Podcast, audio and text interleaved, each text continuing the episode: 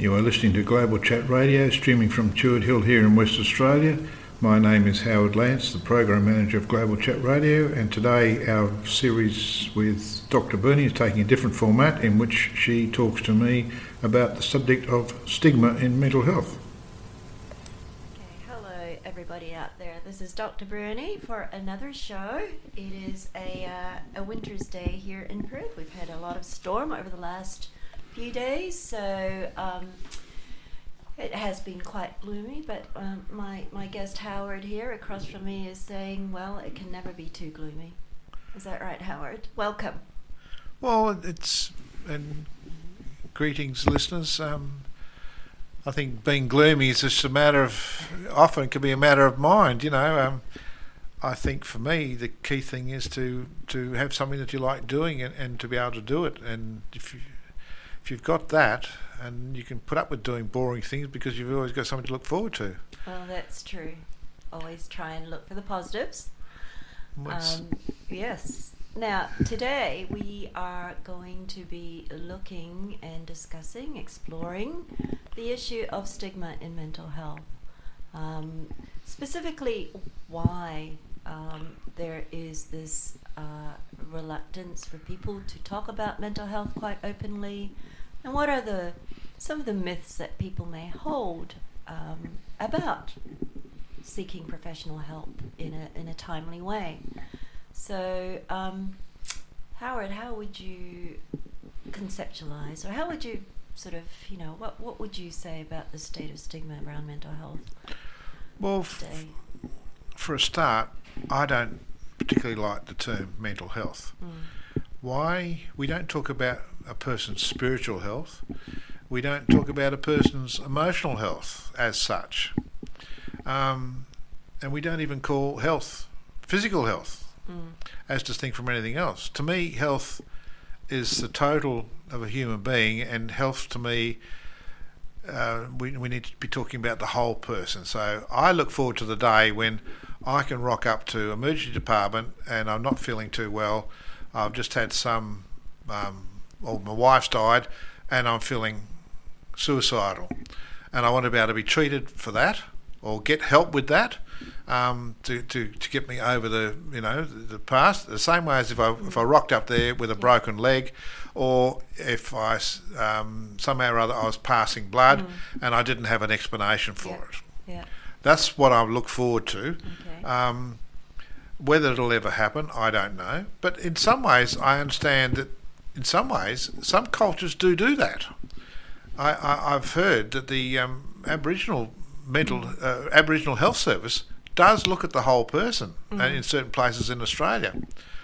Um, and when it, but that's but that's not how we've got it at the moment. That doesn't say that's not something that we we would like to aim for.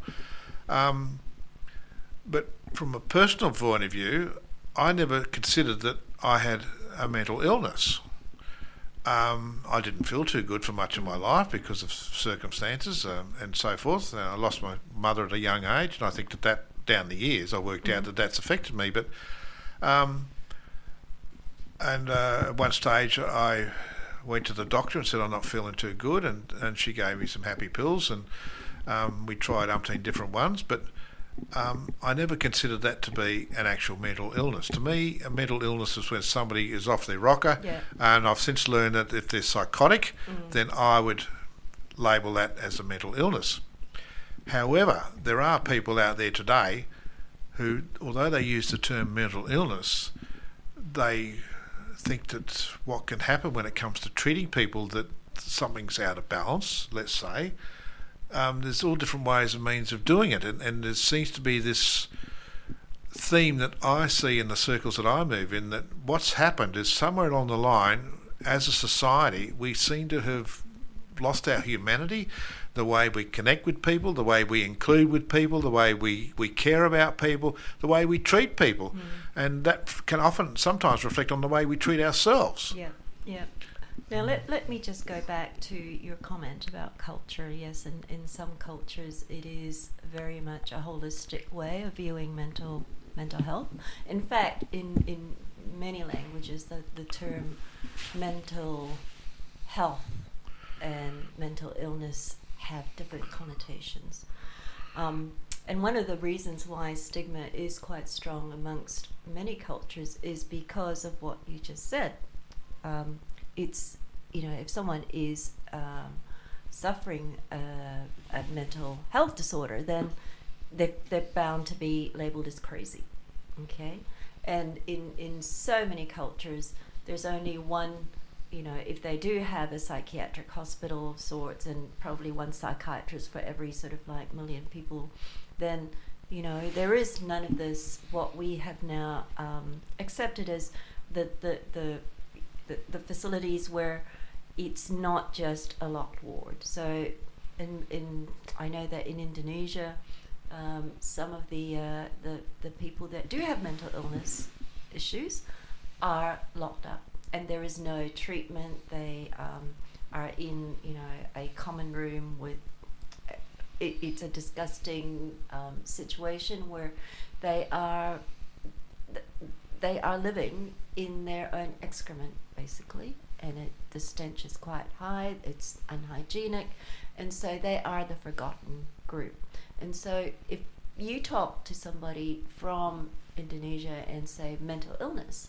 then you will get this um, uh, you will evoke a certain connotation of mad people being locked up. And that's why people, when they come to Australia, they will generalize a lot of what they know to the system here because they don't know that the system here is quite different.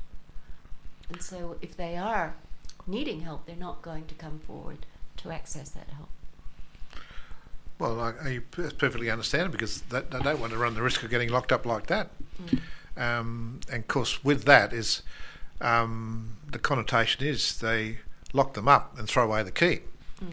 So it's it's uh, somebody's come up with this idea that well, I, I, if I dare to use the D word and say it's being diagnosed as having this, so in other words, there's no hope for them, and yet we know in today's world that things can change.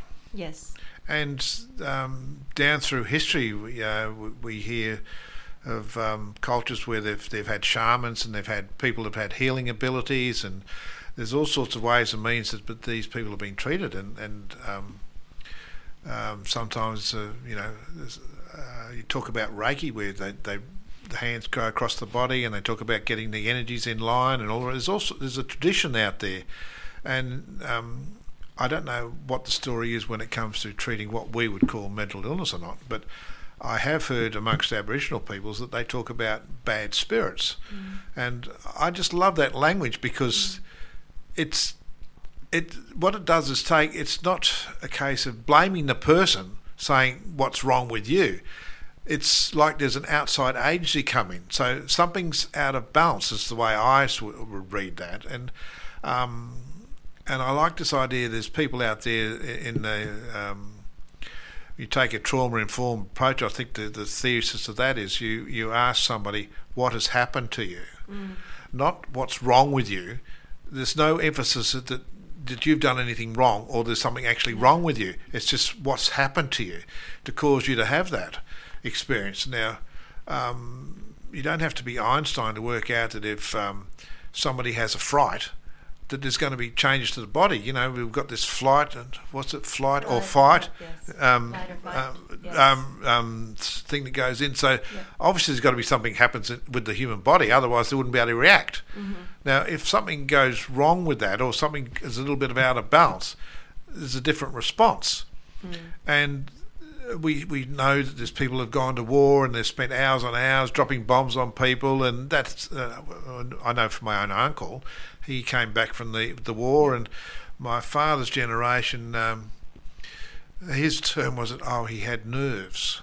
Yes. I've since figured out that it was possibly post traumatic mm. stress mm. or whatever else, and um, I'm not a big fan of labels by the way, but um, something was, dare I say, off, but not quite right. Yeah. Um, and, and I wouldn't.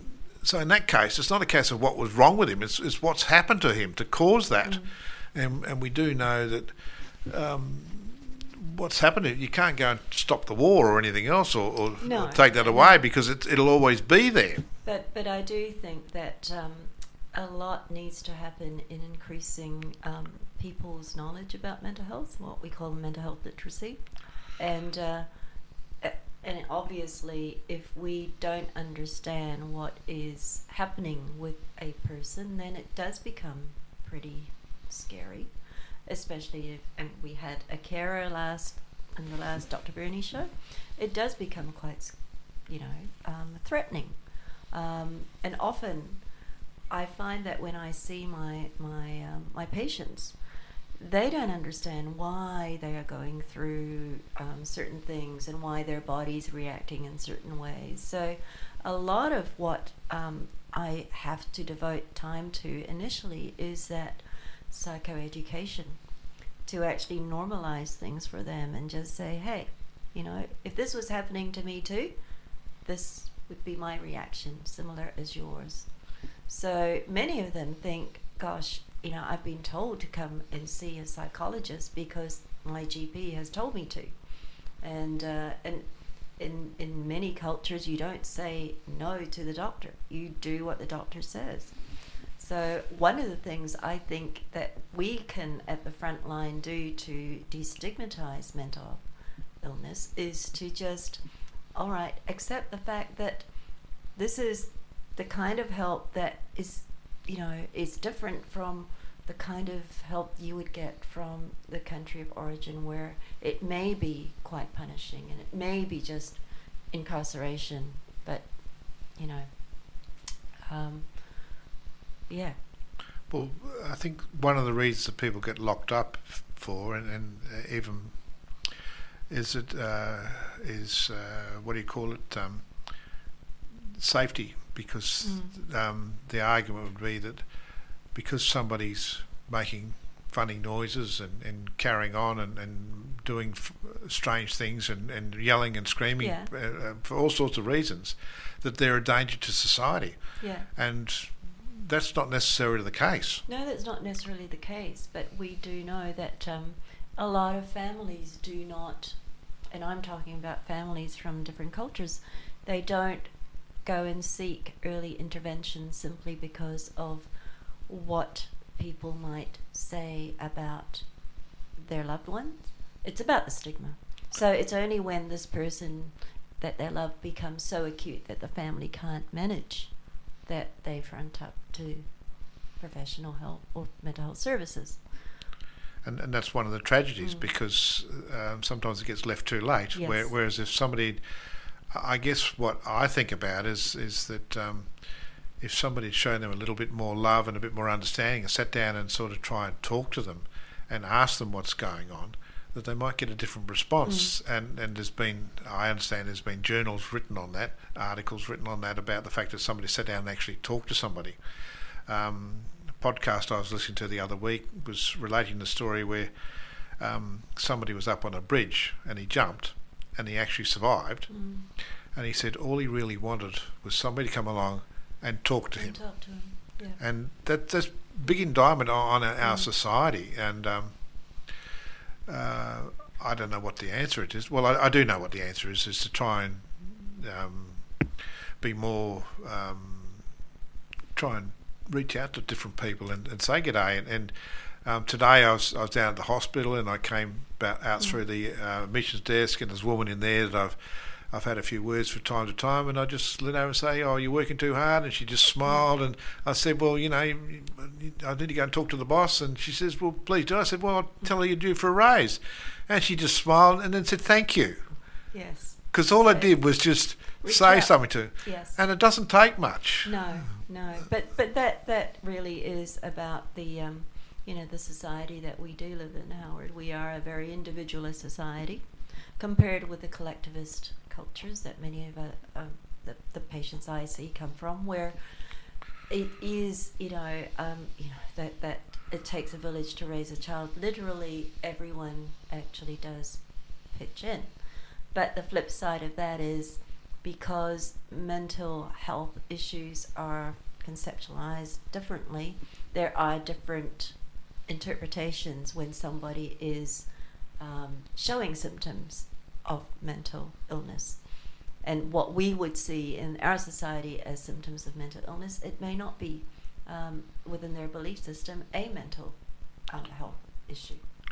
Well, I think one of the. Th- um, I went to a school, well, two schools actually, that were based on the.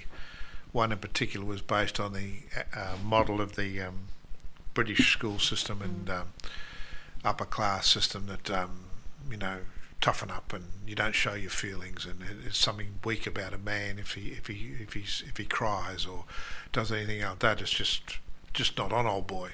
Um, and I, for one, sort of rebelled about that because I just didn't didn't sit with me because um, and, and so I had parents that um, um, well my father give him his due he lost his father at a young age too so he didn't have that model um, but there's this denying don't don't show your feelings don't express yourselves but but yet and if you do you do it when you're f- full of booze when it's quite all right to to, to go to the pub, you've get three parts facade, cut, yes. and then hug each other and Yeah. almost kiss each other um, at the footy thing and all the rest of it. You can do it then, but you're not allowed to do it when you're stone cold sober.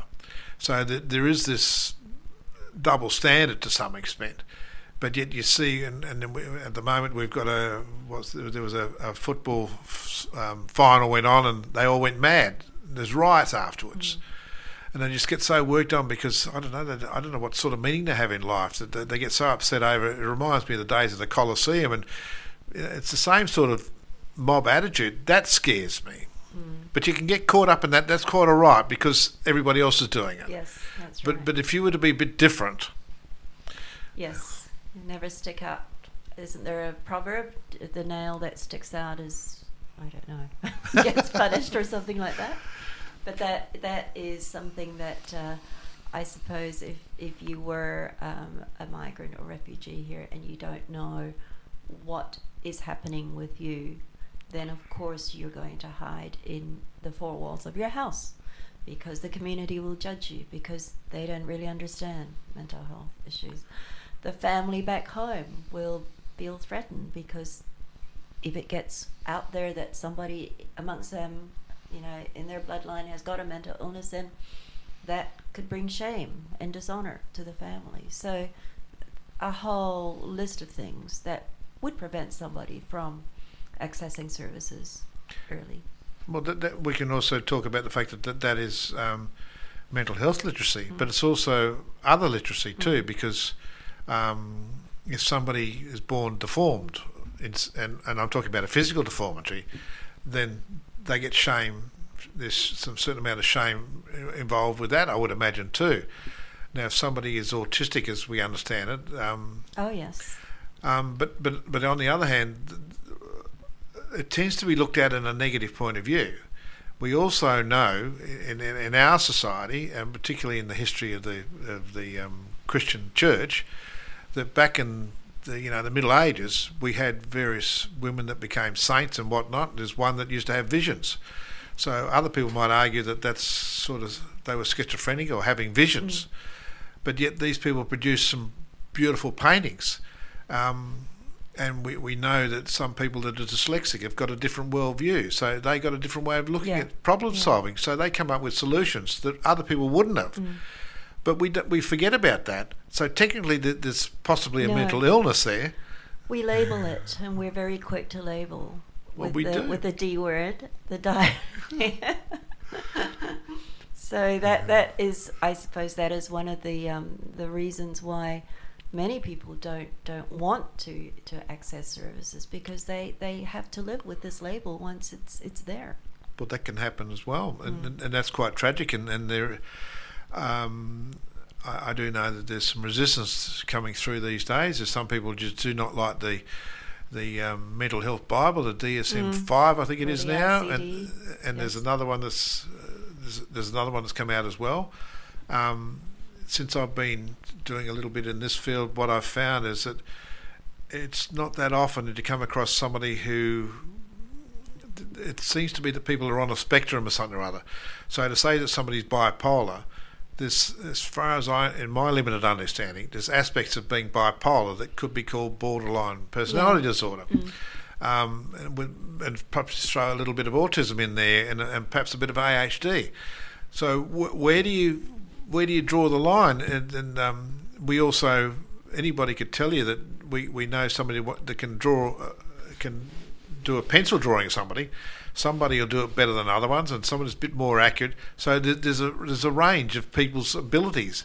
There's a range of people's things. Um, uh, when you talk about sporting ability, some people are very good at catching a ball, and other people can't yes, do it. That's right. So none of us. Are, there's never anything such. What I'm getting at is there's no such thing as a perfect diagnosis or a perfect No. label for somebody for whatever it is. No. And even to today's world, we, we, moving away from even labels somebody being a male or a female. Mm, that's So true. I don't know about that one, but um, but we- we've got this this range of things, and um, the bottom line that I hear is that people are human beings, and they they've they've got a right, and, and uh we've got an obligation as a society to look after everybody in Yeah. our community. And Mm. and if somebody's got cancer, we don't go and lock them away. No, that that's true. Not Howard, usually, anyway. Yes. And and that that's a, a good point you make. Um, we are all human beings, and there are you know part of the human condition is the flaws that we do have within us. Um, but once you know a label is anchored, um, i.e., a diagnosis, onto us, then it it is very restrictive. And and I know that, um, and you would be able to um, speak to this, that the lived experience movement has actually made quite a significant um, change and improvement on how people perceive those who have had, you know, a, a mental health um, issue, um, and recognizing that they have the expertise to actually guide how the system can actually work with people with who present with mental health symptoms.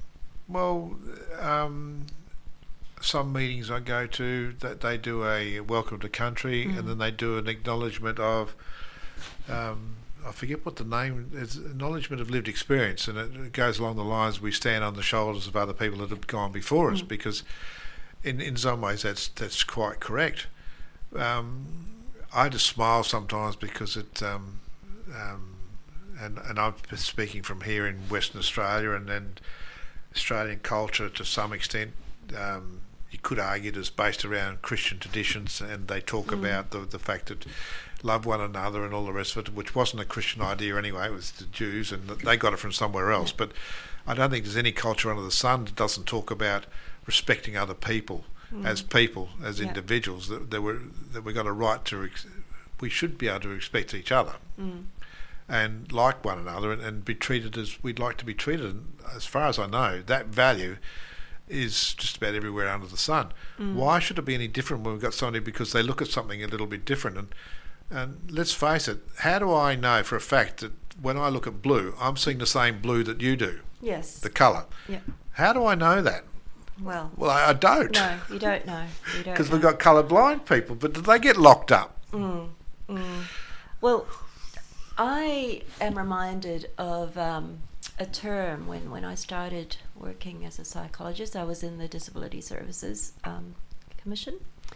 And uh, way back then, there was this term social role valorization. I don't know whether you actually ever heard of that term, Come again? social role valorization. Valorisation. Mm. So I, I, my understanding is that everyone has a valuable social role to play in our society, um, and this this reminds me of a of a, of a song which um, was played at my mother's funeral. Actually, that um, we're all part of a symphony, and if you look at a symphony orchestra, you know the sound's a bit off if one of those instruments not playing. So no matter what little bar or tune you've got to contribute to life and society, it's all part of that symphony. So um, you know when I when I look at my patients, I think exactly what you've said. They are human beings, and they are someone's mother, father, whatever, and they have a very valuable role to play.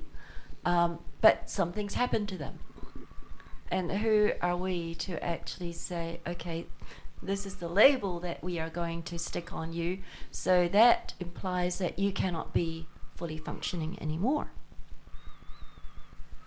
What is fully functioning? Well, what is fully functioning? And, And whose definition is that? Well, I, I have said in the past, um, and um, I don't honestly know how well it was received, but but I certainly believed it at the time, and I still do that.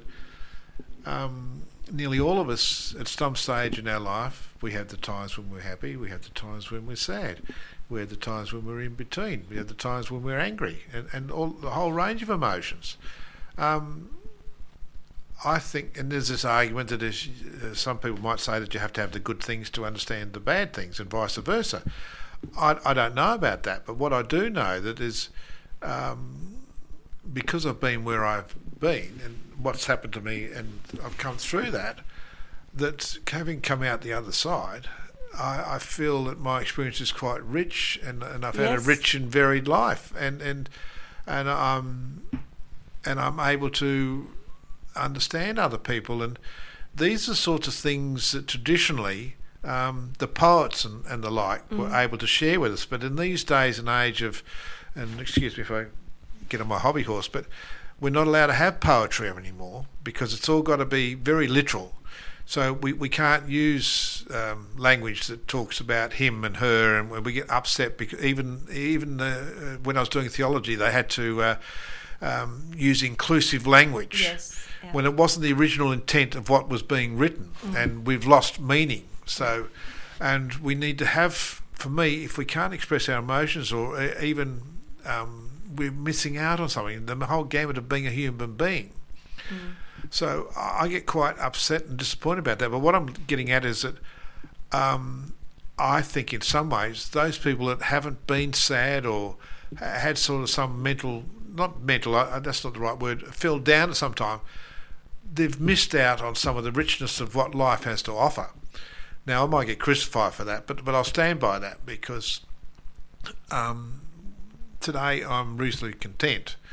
Um, of course, I have off days and bad days, and you know. But don't we all, Howard? well, we do, but um, but I feel more human because of it. Mm, mm, yes. But uh, I might just um, dispute you on your comment about people who've had had mental illness have missed out.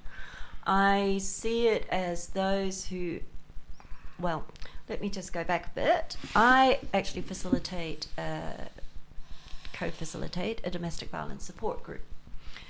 And I always say to the group participants that, you know, around this table, all of you have had this experience.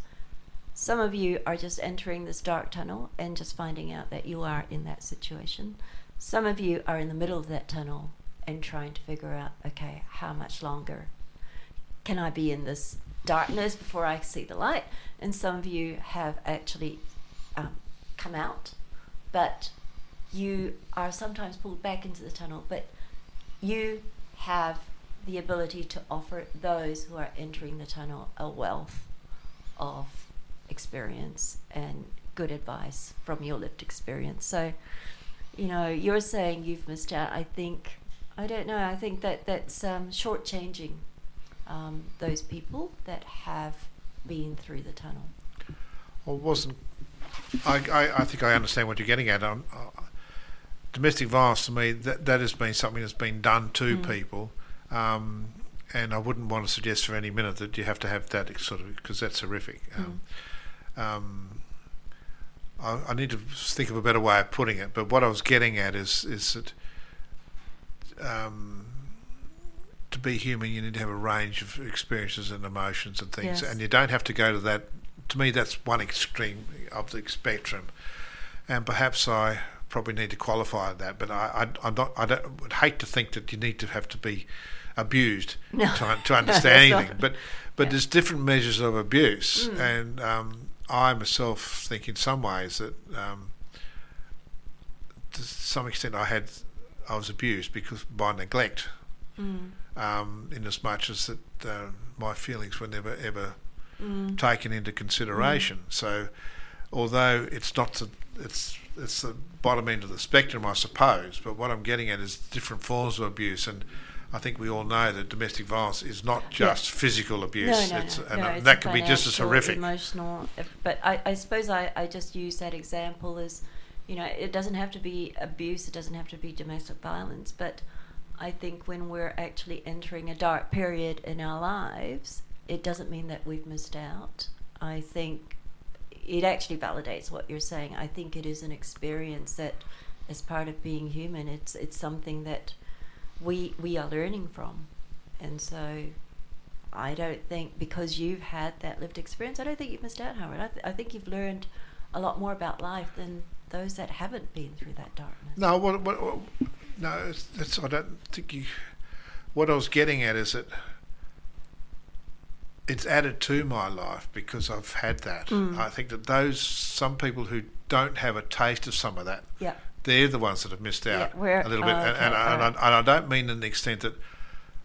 Um, in some ways, I don't know that I missed out on too much at all because I've got to where I've got. But Yeah. um, yes, it would have been nicer, but um, but I don't want to dwell on the negative stuff. No. And and um, I am who I am today um, because of because of what you had gone through. because through. of what I've been through Mm. and, and the help and support I've had along the way. And I've been very fortunate. Um, um, other people are not so lucky. Um, so therefore, I feel obligated, and part of what the reason I'm here. And uh, so I don't want to get too philosophical about it, but I just feel it's the right thing to do is go and exper- share my experience with Mm. other people. And this is one of the things we've been trying to do at the radio station Yeah. here is to get people to um, that there, there, there can be hope there can be hope. and, and there can be help. And, Mm. and we had somebody here the other day telling us about um, he owes Australia a lot, Mm. but yet on the other hand, there's a lot more that Australia could have done and the way they did it That's right. than what yes. was done. Yeah. Um, and, and he would he would I think he would go along and say that, but but at the same time, he, he still wants to acknowledge the fact that he's had a certain amount of help. And uh, I admire the, the lady we had here the other week, and um, she didn't know these things, but but somehow or other she learnt to ask, Mm. and she had the courage to ask. And I think that people. It, it takes a bit to, to get up and speak. When, when you've got to deal with, and what we haven't sp- touched on is that you come from Indonesia and they've got a different way of looking at people that are, that are different to other people. Um, different way of their worldview is quite different. They Mm. lock them up or whatever else. But then to come into another country and you're up against the barrier of language Yeah. and and the, and some of the customs that people might use, um, you've got triple and quadruple whammies. And, and how somebody from another country, and then we've got Australia that says, "Oh, you cannot come into our country because you've got some deformity or some Yeah. unusual or something different about you because you might be a blot on the system." Mm. Let alone the fact that they're part of that family. And we've spoken, you touched on the fact that, you know, somebody's disabled or whatever. There's a function within the whole scheme of things that um, who's to say because somebody ends up with a. Um, I had I, um, actually the, the guy that married me, uh, married us. He ended up with a um, uh, not quite a Down syndrome child. And he's a very intelligent. And he, he he was a you know ordained priest, Mm. and he's saying, "God, why me? Why me?" Yeah. And I guess God God can't be turning back and say, "Well, why not?" Mm. And he was the eldest. Um, so we don't know. And then he turned around and said to me, "He's been one of our greatest blessings." Mm. Yeah. So um, And that, that, that Go I, figure. I, I, I agree. Um, you know, I do. I do get a lot of patients who, who come in and say, "Why? Why is this happening? Why me? Why me?" And invariably, my response to that is, "Will there ever be an answer that will actually satisfy you?" So stop asking the why, and embrace what what is the positive in all this. You won't know at the point in time, but there's something that you will take away that's rewarding from all this.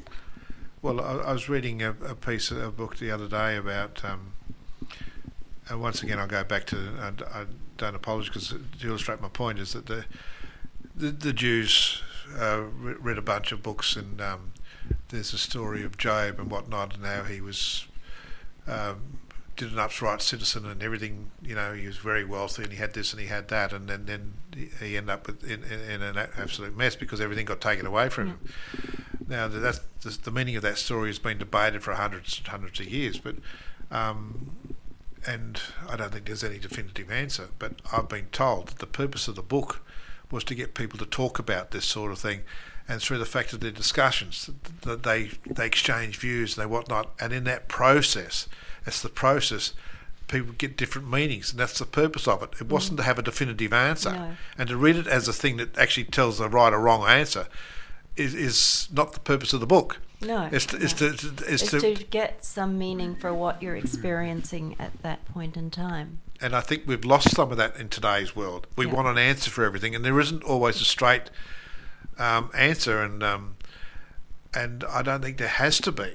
Um, but I don't know the reason why I'm here, but I'm.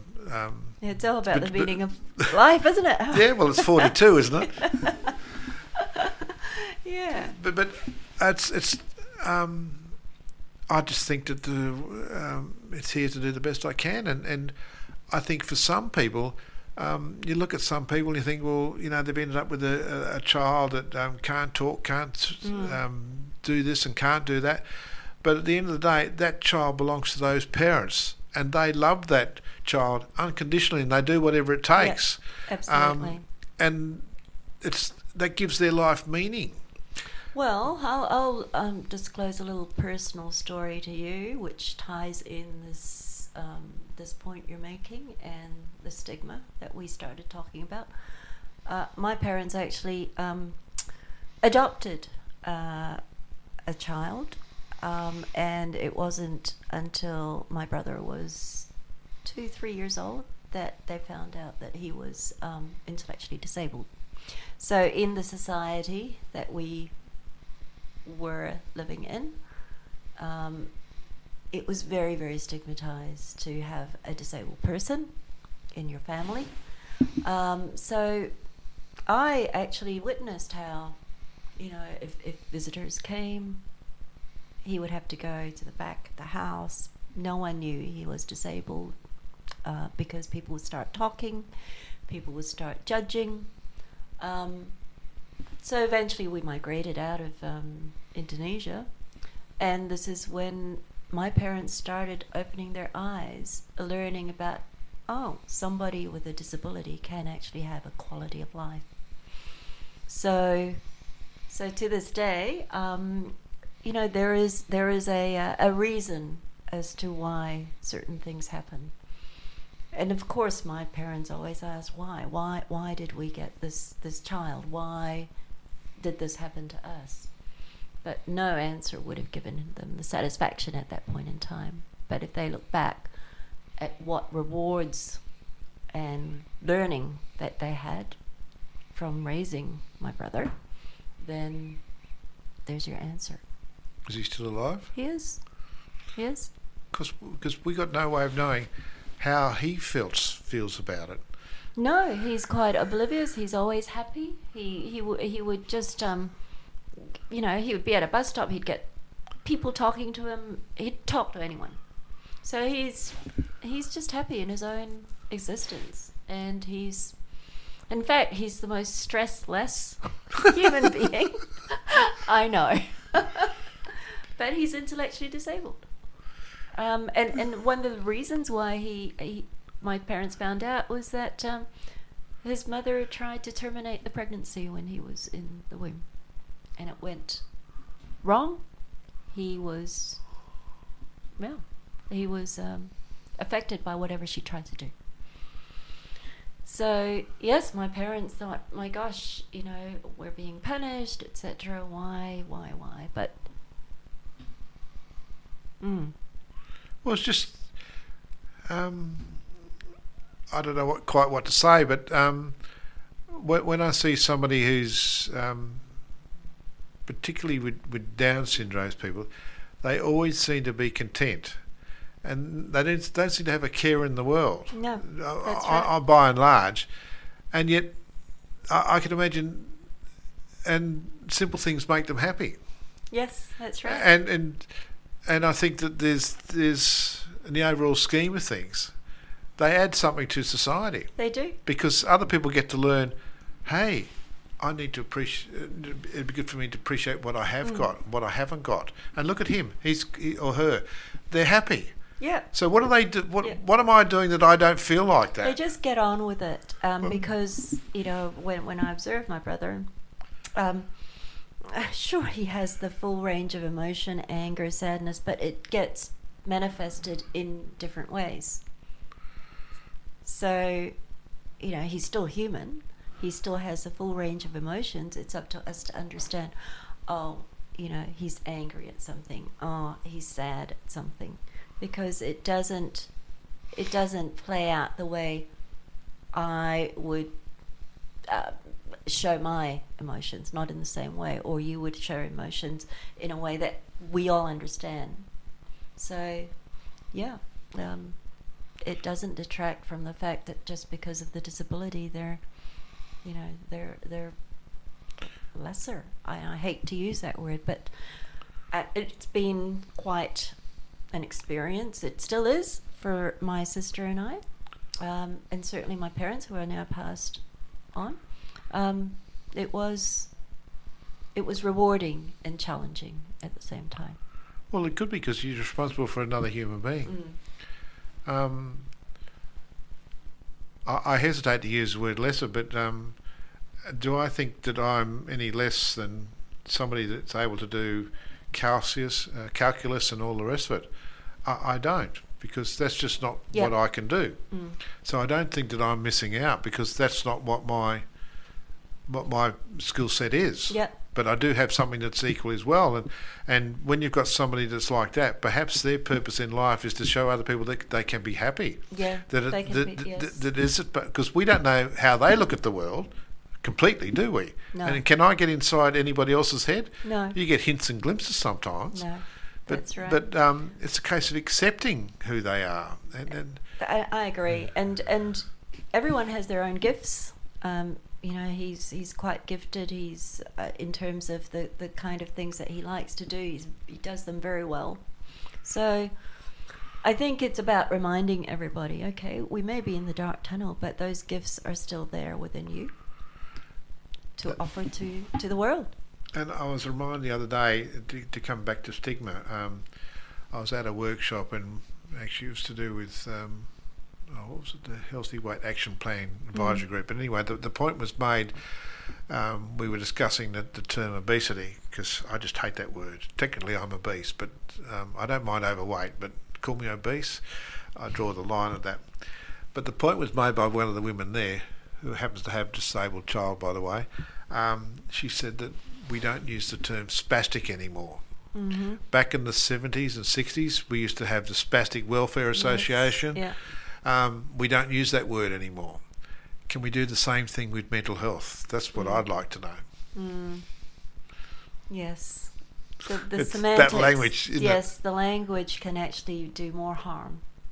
Yeah. I agree.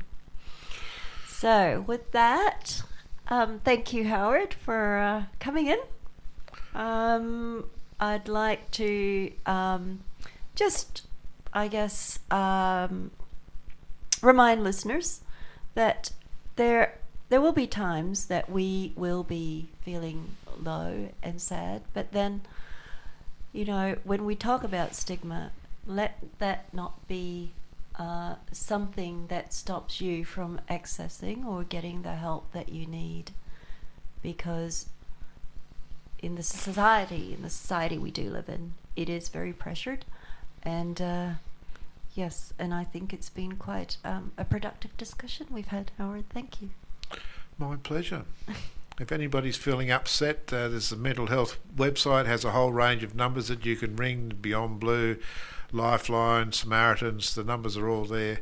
Should you wish, Mm. and if things are really bad, you can always ring triple zero. Thank you. So, this is Dr. Bernie signing off for this session. I look forward to joining you for my next session.